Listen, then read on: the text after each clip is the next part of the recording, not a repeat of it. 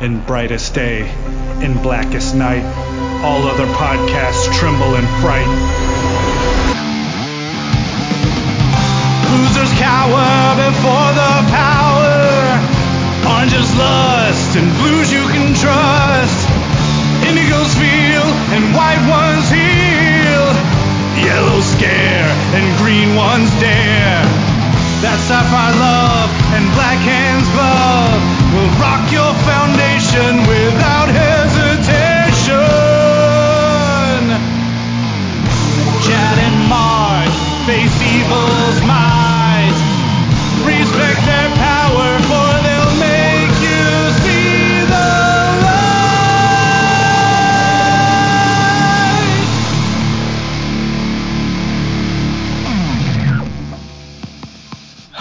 everybody. I'm Chad Bokelman, I'm Mark Marble.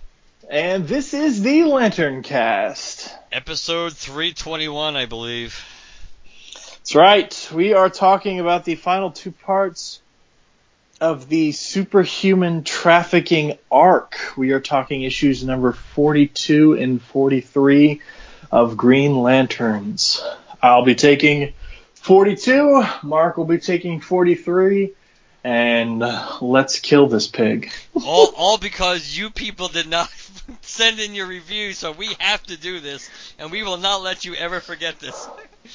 all all all we can ascertain from that is that you guys didn't like it just as much as we didn't. because otherwise the people who have been defending the Green Lanterns title might have spoken up and said something in response to that request. So hey, Mark and Chad, you guys you're down on the Green Lanterns title a little too much. I actually like it. Let me jump on a chance to explain to you why. Well, none of you did it. So I guess that means none of you liked it. uh, but let's get into why you didn't like it. So, uh, starting with issue number 42, we open on the Orion Molecular Cloud Complex. Um, this is, uh, No transluminal Ba- space? no. This is a, a, a staging area for the Order of the Steed. Uh, Night Pilot is being um, escorted by a Durlan Oh. uh, to. before, uh, before, before you go any further, this thing has this thing has has and or mentions Durlans and Khunds. So the mere fact that they go back to that, that's a good reason to just make you want to put a bullet in your head right away. and um, the Durlin reveals to Night Pilot that he, she, it, it which I, I mean, I, technically, if you're talking a, a race of uh, sentient shapeshifters, is there really gender on on on a play, place like Durla? there may be how you're. I mean, how you you may be born that way. I mean, I I kind of assumed that the, she that he she it that she really was a she in her origin in her normal state. She's a she, but you are you are correct. It's it's it's anyone's guess. So it may not be. So it may, it may not be overly lesbianic. The fact that she she was she she's a chick pretending to be a dude to hook up with a chick. Uh, but either way, uh, she reveals herself to have been Equilibrian, which is uh, a quote unquote hero of Earth who dated Night Pilot uh, on a date after Simon did using the Caper app. Um, she basically sends her off to be processed. Then, meanwhile, over on Mogo, uh, Jessica and John are speaking with, uh, or, or Jessica and Simon rather are speaking with John uh, about the situation. John, uh, via uh, Mr. Desam, which is one of the lanterns, he's, he's essentially their uh, Legal counsel. yeah legal counsel I love that. says says essentially that this uh, area of space has uh, religious rights. You know, this whole area is kind of like a no-fly zone unless you have like extreme proof of some wrongdoing. The lanterns aren't really allowed to enter that area. Well, Q, uh, Simon, and Jessica, uh, along with Scraps, in, uh, flying in on a ship as, I guess, supplicants to this steed order, uh, so that they can, you know, not go under the guise of Green Lantern, so they're not breaking any rules. Converts, they're converts, right? Yeah. Yeah. Simon and Jessica are on this transport ship, which is packed full of people, which is obviously setting Jessica on edge. She throws a bit of a jab at, at uh, you know, believers or whatever. Um, people only believe in a God so that they can have a voice other than theirs, tell them they're okay, but it's a lie. It's just their own voice. Um, which someone else overhears and gives her the stink eye, and Jessica's like, I didn't really mean that, which she's more gearing towards Simon because he is a man of faith in some regard. Um, she essentially says she's jealous. This is how you're supposed to deal with life. You're uh, supposed to reach out to others and find comfort and friendship. You're supposed to surround yourself with love. But here's me. I'm just so used to being alone that it didn't even occur to me to try dating again. I'm so used to being alone. I don't know if I'd recognize a good match fit were sitting in front of me. It's funny, you know, who caper picked for me. And that's when Scraps interrupts and says, travel's over. So they go to um, the High Rider because the guy, it's the Church of the Steed, so the High Rider, yeah, I guess that makes sense. Um, and he's giving kind of a sermon about everything that's going on. Jessica and Simon use this opportunity to uh, along with Scraps, to sneak kind of behind the scenes. At this point, they set all of the superhuman individuals uh, kidnapped from Earth free to confront the High Rider.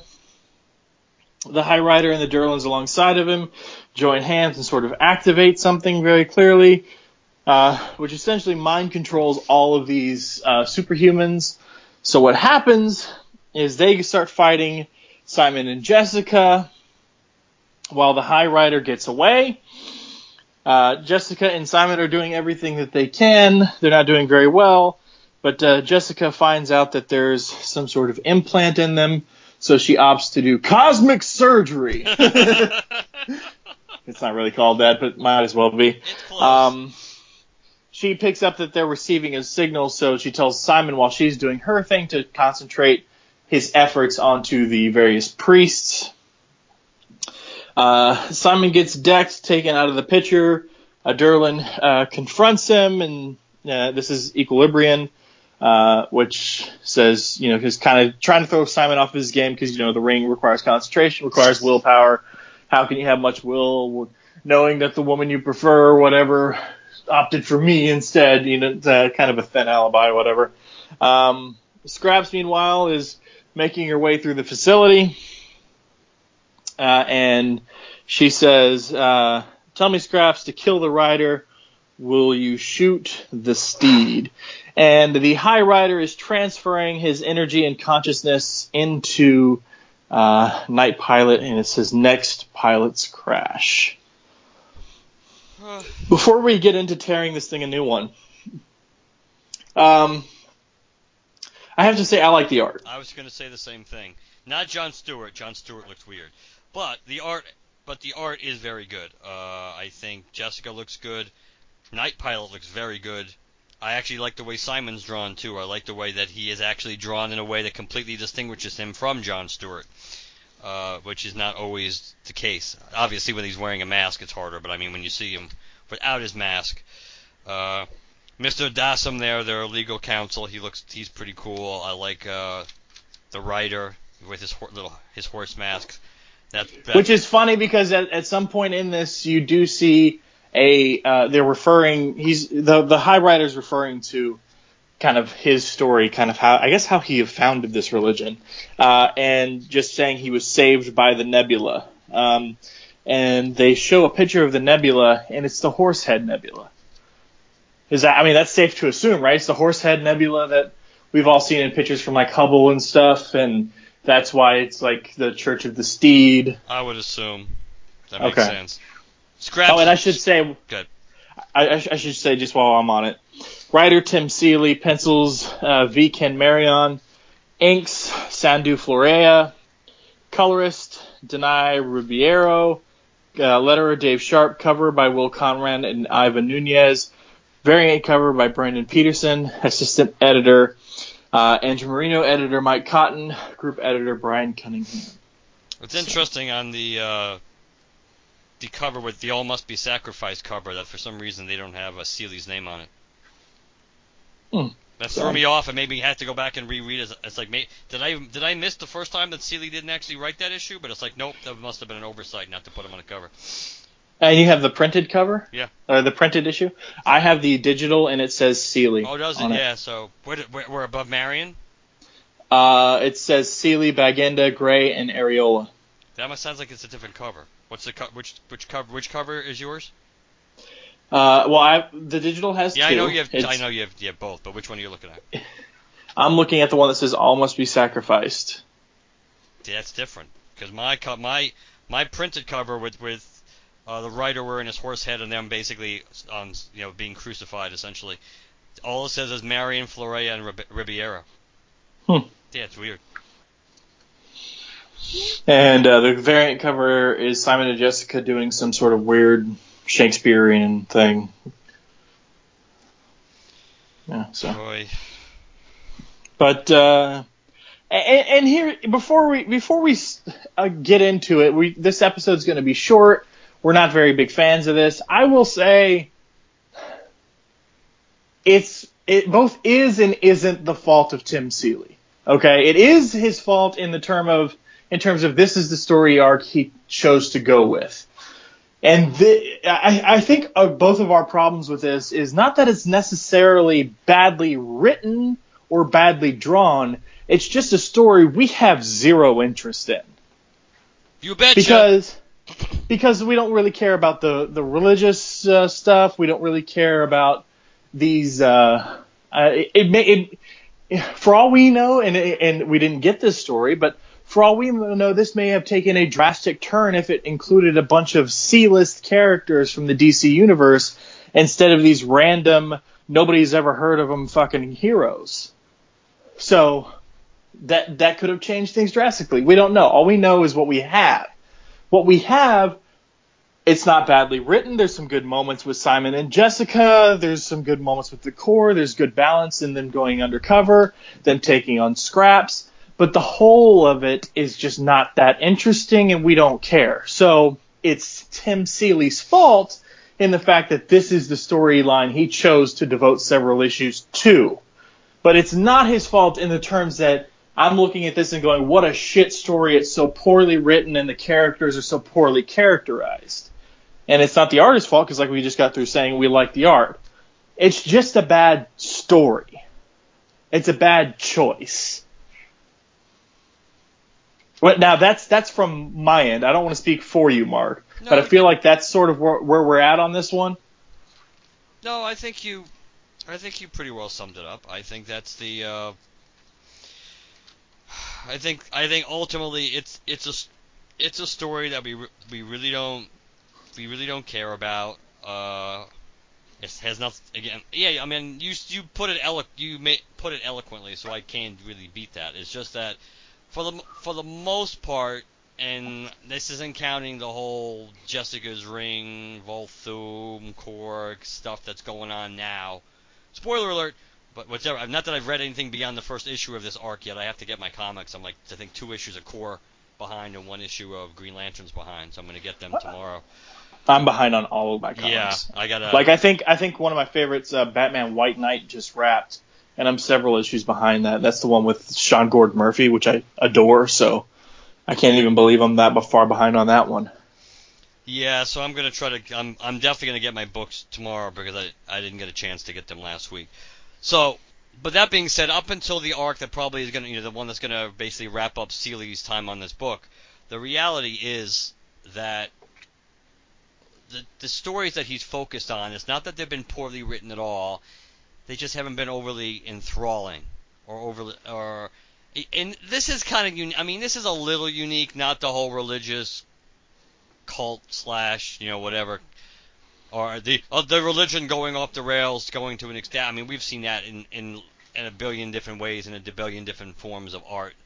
Uh, so that's not new, but the, the superhero app thing, I guess you you have to give him credit. That was kind of cute, and it was it was a little different, but it's not. Yeah, it's not. a- It's not thrilling. It's not. It's not great when you already have a book that, by the very nature of how it how it was created and how it exists, that this does not. This isn't kicking up kicking it up a notch. If anything else, you know, it just it, it's like you keep taking your foot off the gas more. I don't think, to me, and I, and I would assume you're you know 10 billion years ago or not, I think you would agree that the uh, Humphries run in this book was better than the Seeley run, or more interesting overall. Thus far, I, I, after I was rereading these issues because I have them digitally, so that means I can just close one and open the next. Um, after I was rereading these issues for this episode, I started opening the issue 44 to start reading that arc. Um, but just based on the tag scene at the end of of your issue that you'll be covering here shortly, uh, I may have more interest in that. So, I mean, thus, b- based on using 43 as an endpoint to his run, having not read the other, the next arc, I would agree with you on that front. In terms of in terms of stories uh, that have held my interest or that I've cared about. Now, not, that's not to say that Humphries' run was like leaps and bounds better than Seeley's. It's just you're sort of comparing, um, I don't know, uh, pomegranates and pears. Uh, Neither are fruit I eat. so Yeah, that was that was a good, Chad. yeah, it's it's not apples and oranges, both of which I like. It's pomegranates and pears, which I have, which I have no real interest in. But maybe one of them is slightly better than the other. But but I think but Humphries at least picked some more interesting topics. I mean, he got Yeah. he got to, you know, he he got even not that we talk about characters that actually they're kind of overdue for, which I'll mention them later in the episode. But character, uh, the Red Lanterns. I mean, they've been they've been they've been out of the picture for a while now, considering they started this whole book. yeah, he got to he used you know he used the Red Lanterns. We got the fa- we got the Phantom Lantern. We got we got Volthoom. Who was the one who showed up in this book? Uh, Polar- Polaris was this one, right? Polaris was this one. Yeah. Yeah, Uh, so and then we got to go back to you know the the whole origin of Volthoom and the how how as as lame as it was how you know he was defeated the first time, which was I did that part. That was kind of going off the rail So even if he had stayed on the book, I don't know if it would have gotten much better. Uh, But that the topics in that book, the the arcs were- and were I were much more interesting to me. Pretty much almost everything in this book since. Uh, no, not really. So I, I'm, I'm a, at least somewhat interested in the whole Jessica's ring thing, but we'll have to see. We'll see how that goes. But yeah, it's a, this book is a tough sell, man. I mean, this book is not has nothing. It has nothing to do with liking Jessica. In all honesty, it doesn't even have that much, to, but a little bit more to do with Simon Baz's likability and his reason to exist in a, in a Green Lantern Corps with so many other Earth Green Lanterns and beyond all the non-Earth Green Lanterns, and just all the other lanterns that are much more interesting than Simon Baz, regardless of their color. It's just a hard book. It's just hard sell. It was always a hard sell. We can keep going back to that with the stuff we talked about when this book was announced. That it was almost impossible for this book long term to survive in the next incarnation without DC just saying, "We want this to book this, we want this book to survive," and until it starts selling 8,000 copies a month, or 8,000 copies per, per issue, that we're not going to even think about canceling this book because oh we have plans or because Geoff Johns has plans for these characters or whatever excuse you want to come up with. Unless DC had made that decision all along, that there was no way this book really could last in its current incarnation because it isn't that interesting. right. So, and I think we're got, you know, and obviously now it seems, you know, it's pretty much been, I guess, confirmed now that we are getting a new Green Lantern, what number one with Grant Morrison. Uh, I don't know about 100% confirmed. It was, has that crossed the wire yet? I thought that was, I thought there was a, I thought Jim showed me something that was a solicit for it. I'll try to, I'll try to. I'll look it up because you because you still need to cover your issue. Yeah, I know. I'm. I was gonna say once we get once I get done covering the issue, I, I can. I can go pull it up, but I don't think it would take me long anyway because it wasn't that long ago. I think. So yeah, I just think that it's a it's a it's not an easy sell for whoever who whoever got this book, but I just think that this they could have gone with in a better or more interesting direction, and even the whole setup of why the store of why, and we'll talk about this after I do a relatively quick, I think, rehash of my my issue. We'll talk about the whole motivation for Simon to get into this mess, and then how it and how that plays into the the resolution at the end. so, but I would point out, I would point out before I roll into my issue that uh, these these two issues do fall into my usual category of I really thought nothing of them when I first skimmed through them, but then when I re- went back and reread them, I did not hate them nearly as much as I did when I first read them. so. Um, nothing new on the Grant Morrison front that I can see. Everything I see online is sourced from around that initial April 20th sort of time frame where that rumor ran rampant. I know I looked at an article this week. I don't know where I fa- I don't know where I found it from. I don't. It doesn't look like Jim posted anything. Uh, I thought. Let's take a look. Maybe maybe you're right. Maybe it's the same thing from the week of the 20th. Yeah. Um, I'm not seeing anything on my end, at least. Although I did find an interesting article, "The Art of Green Lantern: Three Local Artists Quiz DC Comics Doug Mahnke," but this is from 2011. The reason I say it's interesting because it's from the Austin Chronicle. So, what three local artists are they talking about? Oh, interesting. All right, so you want to roll into this issue? Go for it. I actually think, as I was rereading them, I actually thought your issue was more interesting than mine. It's just that I already told you I was taking 43, so I didn't want to do back. Well, you know, you know, I'm never going to remember what we agreed to I know that does ten- that mm-hmm. does tend to happen, but I do, f- but being ethical, I do feel bad about you know if I if I already say oh I want this issue just because I all, mostly I took it because I remembered how this issue ended and and I thought okay at least I know that part is wor- is discussion worthy I, I didn't really remember about much of what else happened in either one of the issues. I just I thought it was actually one of those issues. I thought both issues were relatively confusing when I first skimmed through them, but then when I went back and reread them last night, they at least made relatively a good amount of sense, especially because I, I, I can barely remember what happened in the previous parts of the story since it's been so long since we did it. so, all right, so let's. Uh, I'm jumping into issue 43. I have the swarmed in a, by a hero horde cover.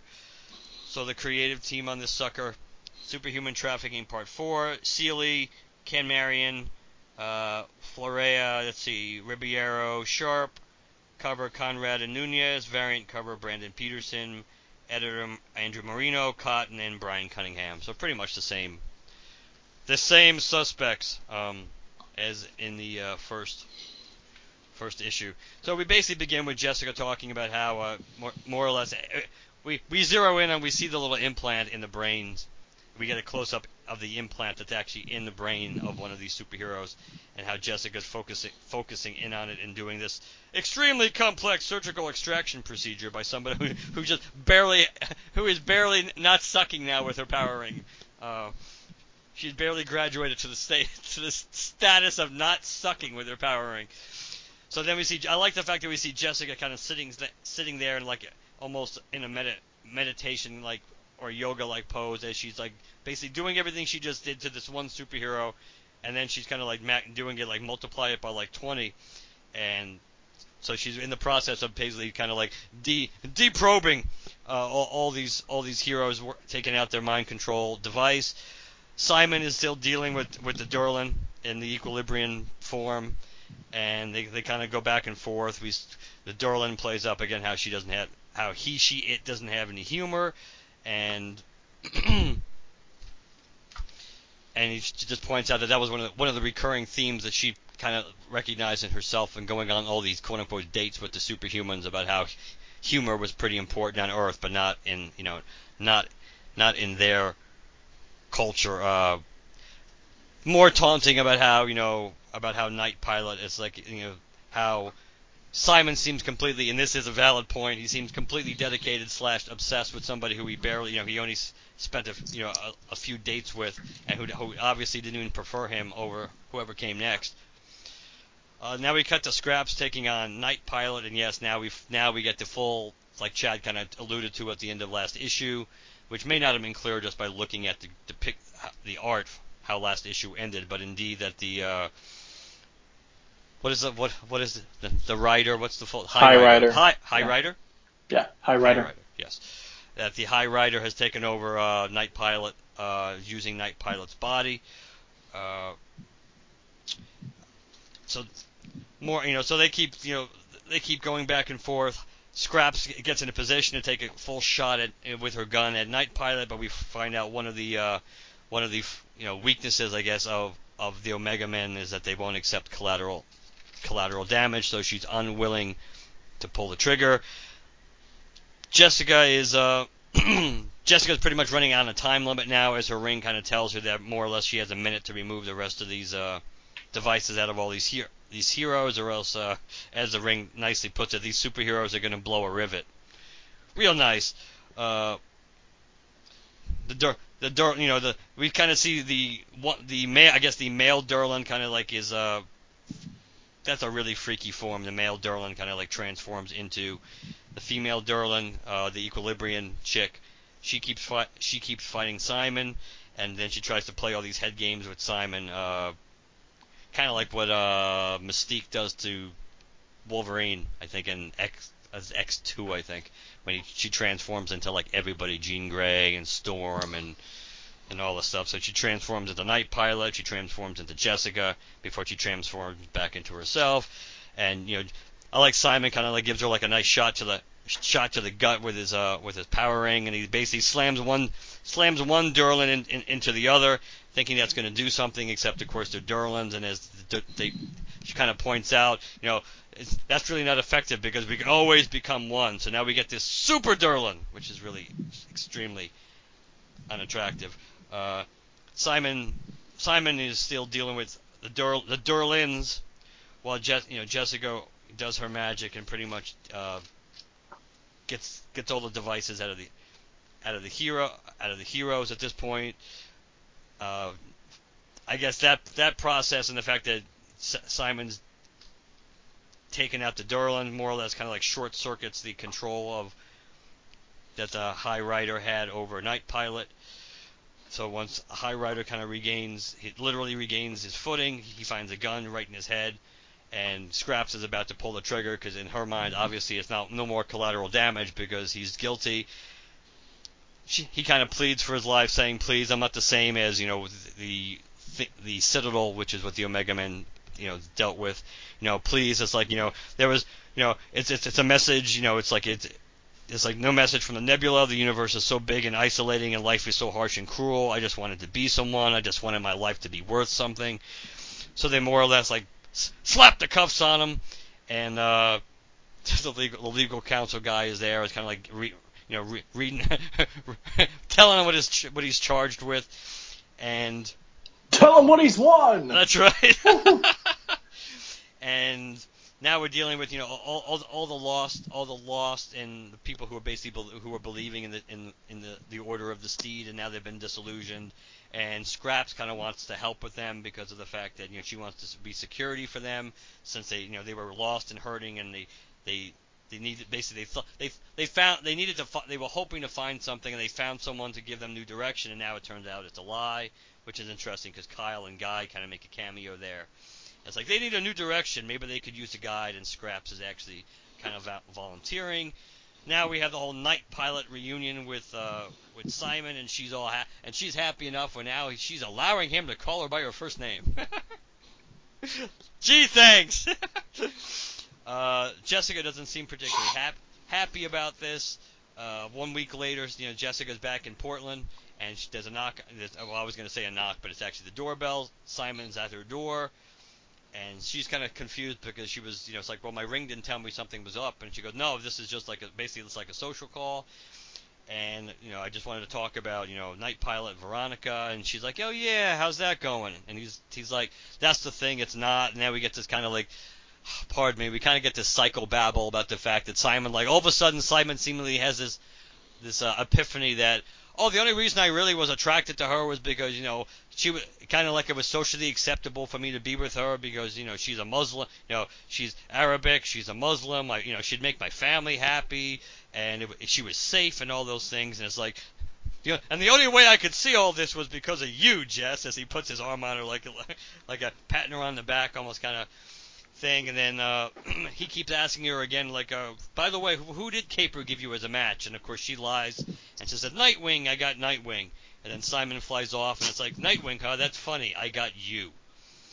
And earlier, and as they were talking, Simon made the point of saying, you know, the, one of the things that he learned about, basically learned about her is that she's not, a, she's not, a, that she's not afraid of being alone. That was his assessment of her.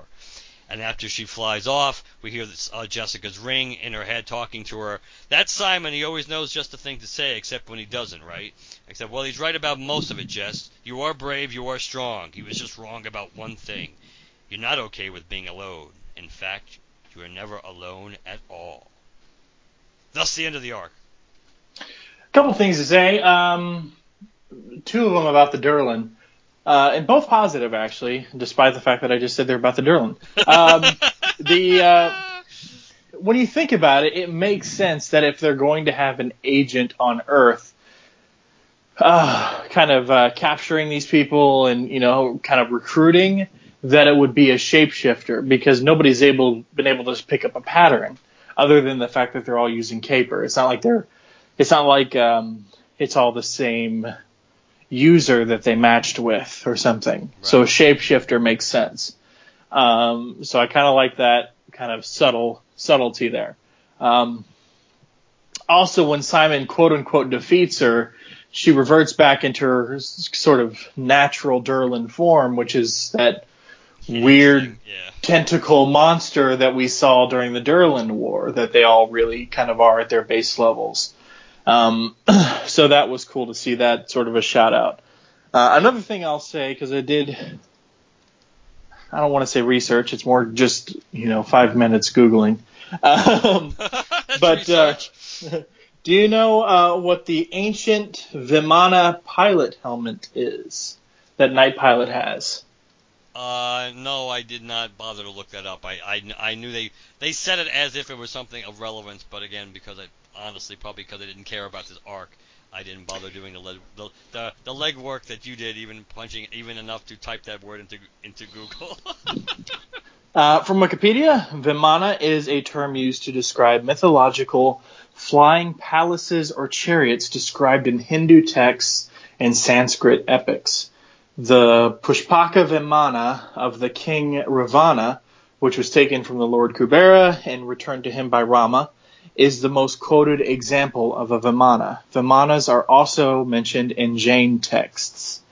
So essentially, uh, it's it's a mythological um, apparatus or something from Hindu texts. It's also because uh, I, I looked it up online it's um, used partly in the mysteries and UFOlogy uh, of that side of the world. So, like when you're watching shows like Ancient Aliens and stuff, where they're talking about, you know, crop circles and various um, various ancient texts that reference flying vehicles and so on and so forth, the Vimana is one example of mythological flying vehicles found and mentioned in texts like that put forth by uh, the Hindu religion. So Night Pilot, so Night Pilot could have her she could she could have got the helmet from an ancient astronaut, is what you're saying? uh, according according to this, that's what it's saying. Uh, it could be an inherited thing. It could be maybe she just stumbled upon it in an archaeological day. I mean, we know nothing about this character. That's true. But um, the, uh, that's what they're referencing. That's why it's even listed in bold here. Chariots of the Gods, starring Night Pilot. So that's something I wanted to bring up just because I, I looked that up and I thought that was interesting. It is interesting, and that is a that is a cool thing. That is a good job by Seeley. yeah, that, that's cool. That was a nice tie-in. So there's that. I just wanted to bring that up, and I wanted to bring up the Durlan thing. Uh, the rest of it, again, the art's still good. I just don't care about the story. That's all. Um, I thought it wrapped itself up fairly well. It was cool to see Jessica do some more cool stuff with her ring and sort of. I, I, I, like how Jessica isn't becoming an OP. Like, you know, so, like she's suddenly over her issues and suddenly the greatest Green Lantern there there ever was. Jessica, regardless of who's been writing her, she's been sort of slowly developing. And I like that. Let's keep slowly developing. Let's make her earn the sort of power level we assume they want her to have. Uh, there's there should not be a point in any of these stories unless it's like a huge emotional, really well done beat where Jessica should just all of, all of a sudden be on par with like Hal in terms of her ability to do be a Green Lantern. So I like how she's doing these sort of feats. Uh, by no means is am I saying that like brain surgery on 20 people at once isn't a big feat. It's just that from the way they wrote that scene, it looks like she's using sort of she's connecting to all of the brains at once and because they're all human brains, she's sort of manipulating one thing at a time and it's translating into all 20. So she's essentially doing surgery on one in terms of what she's concentrating on, but 20 at the same time, if that makes any sense. So it's not like she's thinking about, you know, I need to move the left flange on brain number one, the right flange in brain number two. you know, like it's all being done simultaneously in each in each mind. So. Yeah, it was it was it was a different def, it, it, it definitely was a great. Uh, I think overall was a very, great might be a little strong. It was a very very good Jessica issue, based on Yeah. what even especially even especially considering what she was doing was super important. Even though in a way, when it came to the action pa- panel, she pretty much was taking a background a lot of the times of what Simon was doing, but what she was doing was arguably much more important.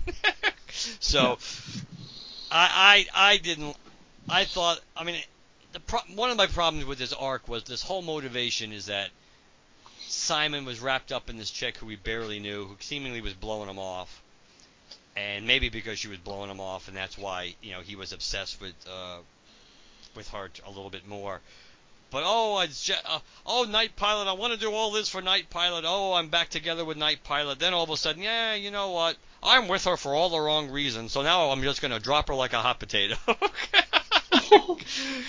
does still doesn't speak a lot for his depth of character because it's like, you know what? I think I think maybe the because maybe he was obsessed with her for the wrong reasons, but it's still but he's but it's not like he really gave it much of a shot. It was like one week later, bye bye. You know, uh, after I, you know, now that I've tapped you three more times, you know what? I think I think you made the you were right when you walked out on me the last time. I, don't- I don't know. I thought it was. I thought the motivation. I'm full of I'm full of this all you can eat buffet. Uh, I don't want to eat. I want to I want to get my check and go home. yeah, I I think that uh, it was lame motivation to begin with for him to be so "Gotta do it Enamored. for Veronica, and then and then he finally gets her back, and then eh, it's like you know. I'm you're I'm with you're you're trouble. I'm with you for the wrong reasons. it's like, uh, Yeah. yeah. I thought I thought I thought that part was kind of lame. The actual ending with the three hunters and stuff behind her, foreshadowing the arc that that that we're in now, that was cool and relating to you know what uh, Jessica's issues were that led her to basically be locked in her apartment for years. That Yeah. part was cool. The idea that the the Si- is most stuff with Simon. It's like, eh, all right. Yeah. Thanks, people. We really, really, we really wanted to go through this, but we did the best we could. All right. Is there anything else you want to say about these two issues or the arc as a whole? no, I mean, it it wasn't again. I it was not as it wasn't threshold. Let's put it that way. It was not that. But even though I got to be honest with you, there are some elements of the story that reminded me of threshold. Hmm. There were. They just there. I thought. I mean, I I don't think that's an impossible analogy with you know what's going on behind the scenes and the hunter and all this stuff. Go. I just think I think there are ties in there, in in a way, but uh, it's not as convoluted or as dragged on as as Threshold, but much like Threshold, it was a story that, yeah, we definitely we definitely wouldn't have cried if we never had to read it on the show. Right. Talk about it on the show. All right. Well, you said you had a couple other things you wanted to bring up before we close out the episode. Yeah, did you did you read the thing about the new Lego Aquaman uh, DVD movie? I did not. I know they did just came out with a Flash one, which I have yet to see, though I have seen the other recent um, DC animated releases, which are, um, well, I guess if we're just talking this year, Batman Gotham by Gaslight, the recent Suicide Squad Hell to Pay, and I have seen Batman Ninja, which is balls crazy. All I have to say about that one is Japanese Japanese palaces transforming into mechs and forming a Voltron like figure in feudal Japan. so if that's a spoiler, suck it. I don't care because everything about this is non-linear storytelling and a surprise. So even if that's the biggest spoiler I could have possibly given you, there's still a shit ton of other stuff to completely distract and completely come at you from a, a 90 degree angle. So it's insane. It, it's obviously it's not a, it, it's a bad story, but this is clearly done because of the art, not the story. Yeah, we know there's there's stuff. We've seen stuff like that. Well, this sucker is this comes out on July 31st, and this is Lego DC Comics Superheroes Aquaman: Rage of Atlantis. And what's interesting about this uh, is let me let me read the synopsis first, and I'll throw in the other little added bonus. And Lego and Lego, uh, it's one of those nights, people. And Lego DC Comics superheroes Aquaman Rage of Atlantis. The King of Atlantis must make some difficult decisions to ensure the future of his ocean realm.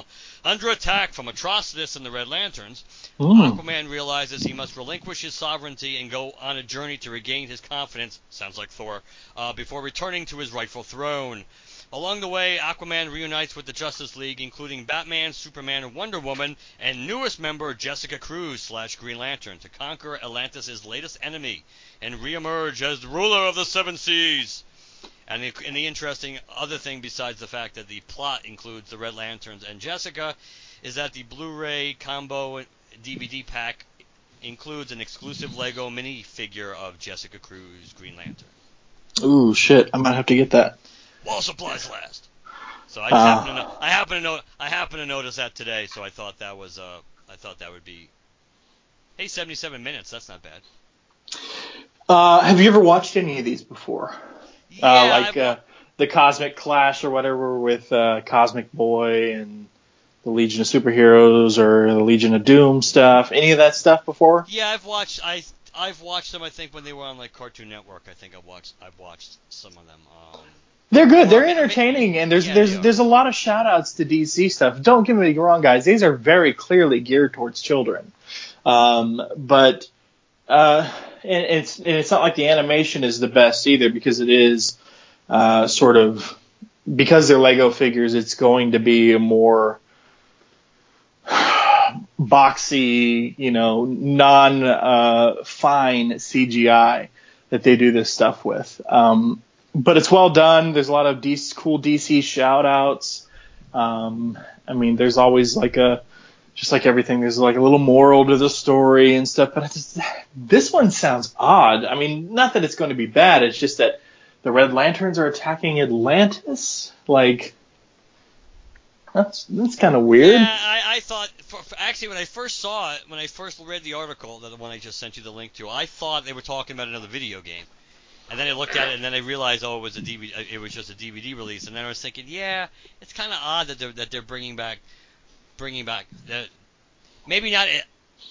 On one level, it was more odd that they were bringing bringing in the lan- you know the Red Lanterns if it was just an animated movie. In, in a way, it would have made more sense since they obviously were all introduced in the last in the Batman Lego one. Uh, but yeah, it's I don't know. I'm not sure why they picked the Red Lanterns. Not that I'm unhappy with it, and obviously we know they picked Aquaman because they're just priming the pump for the movie that comes out in what November. So that's, of Wait, when's this come out? July. Okay. end of July.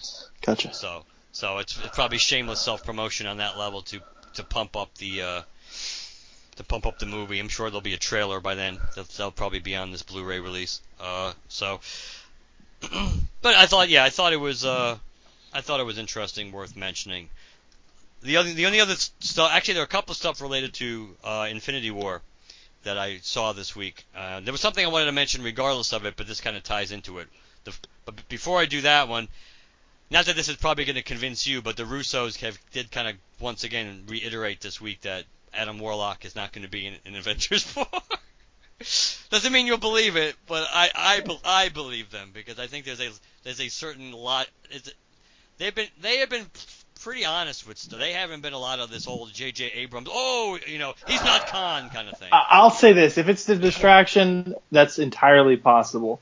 I will also say though that if they said, I didn't know that they said that. So uh, if if they said it, then maybe I'll back off a little bit. But I gotta tell you right now, first of all, we know for damn sure it's not going to be Silver Surfer. Uh, oh, yeah, just no, just yeah. because of the stages of that deal and so on and so forth. Uh, at the time all this was being filmed. So, if it's not Silver Surfer, because we know it, okay, it is not Silver Surfer. If it's not Warlock and it's not Silver Surfer, then whoever, it's Captain Marvel or somebody else, however they end up defeating Thanos, you better give me a damn good presentation on how. How, why this person, so on and so forth. Because in my mind, those two are sort of the perfect antithesis to go up against Thanos. So if you're going to pull somebody else into all of this mess, I need a reason to rally behind this character and and just go like, oh yeah, it really should be this person, realistically speaking, because of the available characters we have, none of them really rise to the challenge for me except maybe Thor or Doctor Strange, and even then I'd just be like, eh, eh I guess. So I don't. It's got to be a damn good reason why blank person defeats Thanos. Well, that that's well maybe it's not going to be just one person that defeats that. But either way, the, they they had they in that article they made the comment that they they really had no interest in just more or less rehashing a storyline verbatim for what happened in the comics. That wasn't their role. Their role was to basically tell a story in the MCU.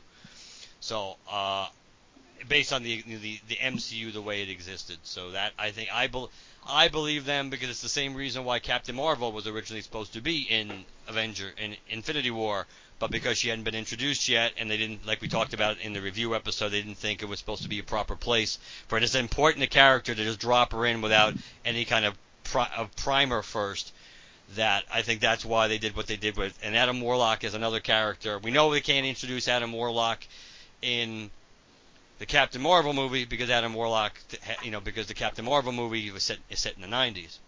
We may end up in modern times at the very end of the movie, which it probably will to tie into her maybe receiving Nick Fury's call for help. And yes, in case we haven't, I probably should have said that a second ago. From here on out, there's going to we're going to be talking some spoilers in, in Infinity War. So if you're still trying to avoid Infinity War spoilers, uh, you, not that was the after credit scene, so that really doesn't. I mean, people, a lot of people may know about the after credit scene without knowing about all the specific things in the movie. But going forward, for a few minutes, there'll be some things referring to events in Infinity War. Well, till the end of the episode, we all you have left is Infinity War stuff, right? Yeah, that's so. That's what okay. I'm saying. From here on okay. out, I mean, yeah. Uh, so, but Captain Marvel set in the past, and we know that the Adam Warlock stuff was af- was at least in real time was either was 2014 go or going forward, depending how far after the end of the events of Guardians of the Galaxy that post-credit scene in Guardians was supposed to be, because the main bulk of Guardians, based on their time frame they established in the beginning of the movie, was was in 2014, because they show you 1980 with with Meredith and Ego, and it says 34 years later, which only takes you to 2014. So there's no way that, that Adam Warlock would have existed back in the, in the 1990s. So I don't think he's got there's room to. In, he's going to be introduced. But I I figured I would mention that because I think because it because it was they did reiterate that. Uh, I know J- another thing James Gunn mentioned that and you that Groot's final you know words to mm-hmm. Rocket was dad, which is kind of which is kind of, which is Heartbreaking. sad. Yes, it is heartbreaking. Um, and that, and as some people have pointed out accurately, it's another like middle finger to Peter since he's the one who was trying to act like the father of the group, and yet it's still rocketed to Groot, which makes perfect sense, mind you. Of course it does. But and but the thing I really wanted to talk about, and I'll make it, is that originally I wanted to talk about Hulk and ba- Hulk and Banner's relationship because one of the things that we didn't talk about this either, and a lot of not everybody, I'll give people some people talked about this, but it was really overlooked. How Banner was able. I really want to talk about how we kind of all overlooked how Banner was able to recite everything almost verbatim when he came back to Earth, when historically his time as a Hulk has always been fuzzy.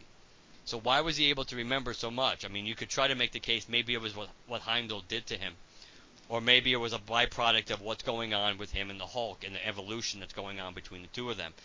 But I don't want to delve into that as much as I originally did because the Russos also gave us a good little tidbit, which makes me feel better because I didn't really buy this either. That the Russos more or less kind of blew, blew a hole in the theory that oh the Hulk is afraid of Thanos and that's why he doesn't come back in the rest of the movie. They they pretty much have said that has that is they pretty much said what you and I talked about last week about well my point when we were talking that you know the Hulk's you know in the comic books you know the Hulk the Hulk has gotten his ass kicked multiple times before and it doesn't stop him from coming back and, and doing what he does and and taking on the same character again you know just getting more and more pissed that basically what the Russos talked about was it's the it's the changing dynamic between Banner and the Hulk, and, the, and essentially the Banner that the Hulk is kind of at the point, or they're alluding to this, that ba- that the Hulk is kind of at the point where he's getting sick of always being called on to save Banner's ass, and that's the only time the Hulk's allowed to come out when Banner basically needs the Hulk to save him, and that that's some of what's going on in the in the con- in the conflict. So, so in a way, when Banner was taught, made that comment in, in Infinity War about, you know, we got some stuff to work on or to hash out, buddy, or whatever he says, that that's kind of really going. That there's a that who knows how it's gonna how it's gonna end. They may end up we may just get end up with the smart Hulk at the end, and having Banner more or less being the Hulk and Banner as personalities be merged. But I do like the fact that they at least made it they kind of made it clear that no, it wasn't just oh he got his ass kicked by Thanos and now he's afraid to come out, which never really worked for me because that doesn't explain why he wouldn't come out against the Black Order. Thanos maybe, if he saw Thanos in front of him, maybe, but, but coming out against the Black Order in Wakanda, against all you know all the all the monsters, that did never made sense to me. So that they also said that, so that kind of makes me feel, so that makes me feel a little a little better because at least it does add, and it goes along with what Ruffalo said too about how Avengers 4 is going to be the end of basically a three movie arc, a journey that's going on between the Hulk and Banner that started in Ragnarok and continued in this movie and ends in the next movie. So. Hmm. So that's pretty that's that's that's pretty pretty much it. Like I said, originally I wanted to talk more about a theory of why maybe Banner could remember all this stuff uh, as much as he did, and related to the change between him and the Hulk. But but the Russo stuff I found much more interesting, so that's the main thing. I, so I, I just kind of wanted to throw that out there for. Cool. Alrighty. Uh, well, uh, have you seen my favorite meme about Infinity War where it's like maybe Drax isn't dead, maybe he's just standing so still.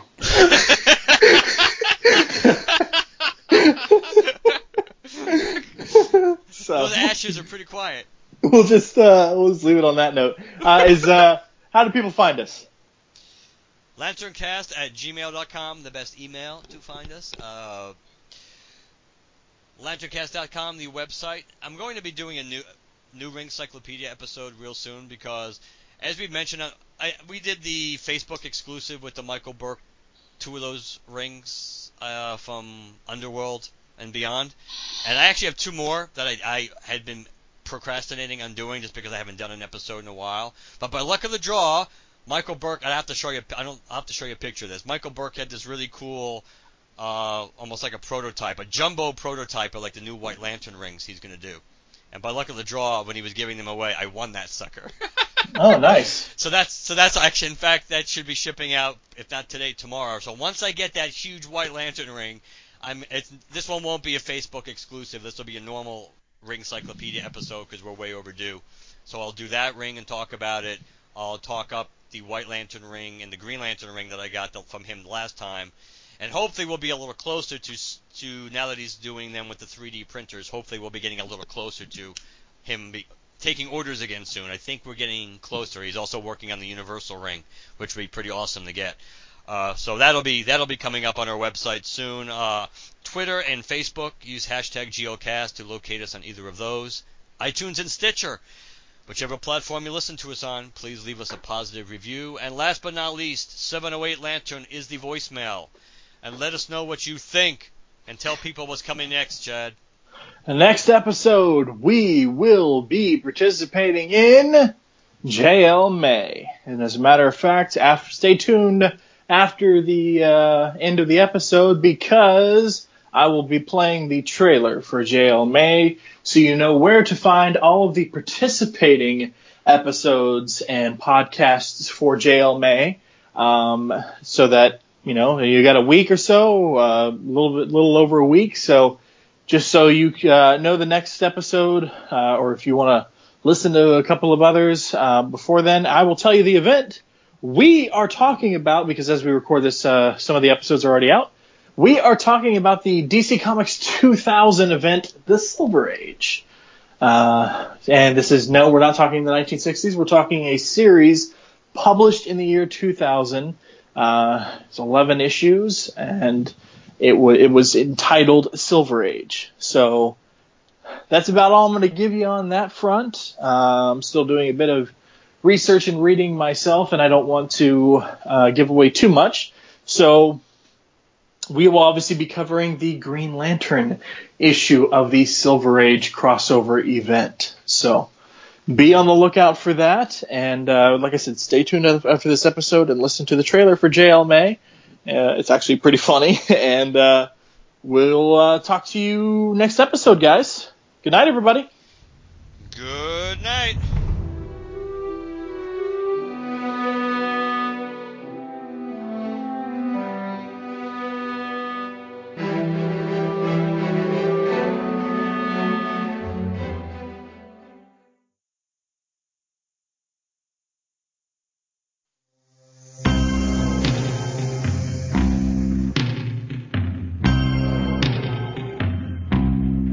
It's JL May. We're covering the Silver Age. This JL May, a comic event from Mark Waid. We're crossovering a podcast. There's 12 of us involved. Get it in your ear holes, this JL May. We'll tell you all, all about the Silver Age. It's not great, but it's okay. We really have to warn you. It has a controversial one where Mark Millar wrote the lead. But it also has some good stuff. Teen Titan style Age Metal Man. Challengers of the unknown. Green Lantern Flash Patrol of Doom. The Seven Soldiers of Victory are in there too annual JL May event is upon us once more. 2018, we're reading The Silver Age from 2001. The journey begins in the podcast Justice's First Dawn and continues in the shows Relatively Geeky, Coffee and Comics, Supermates, Waiting for Doom, Idlehead of Diablo, The Longbox Crusade, The Lantern Cast, Batgirl to Oracle, Comic Reflections, Cosmic Treadmill, The Fire and Water Podcast. Do you know it's JL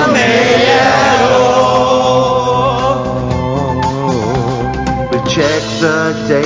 It came out in 2000. We got it right. And we're ready for some fun. Do, Do you know, know it's JMA at all?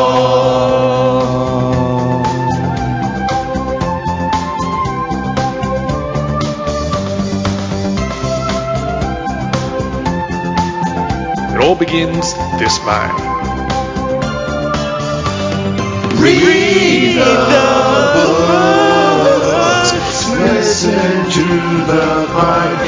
To read the books. Listen to the podcast to read the books. Let them know which day may something something.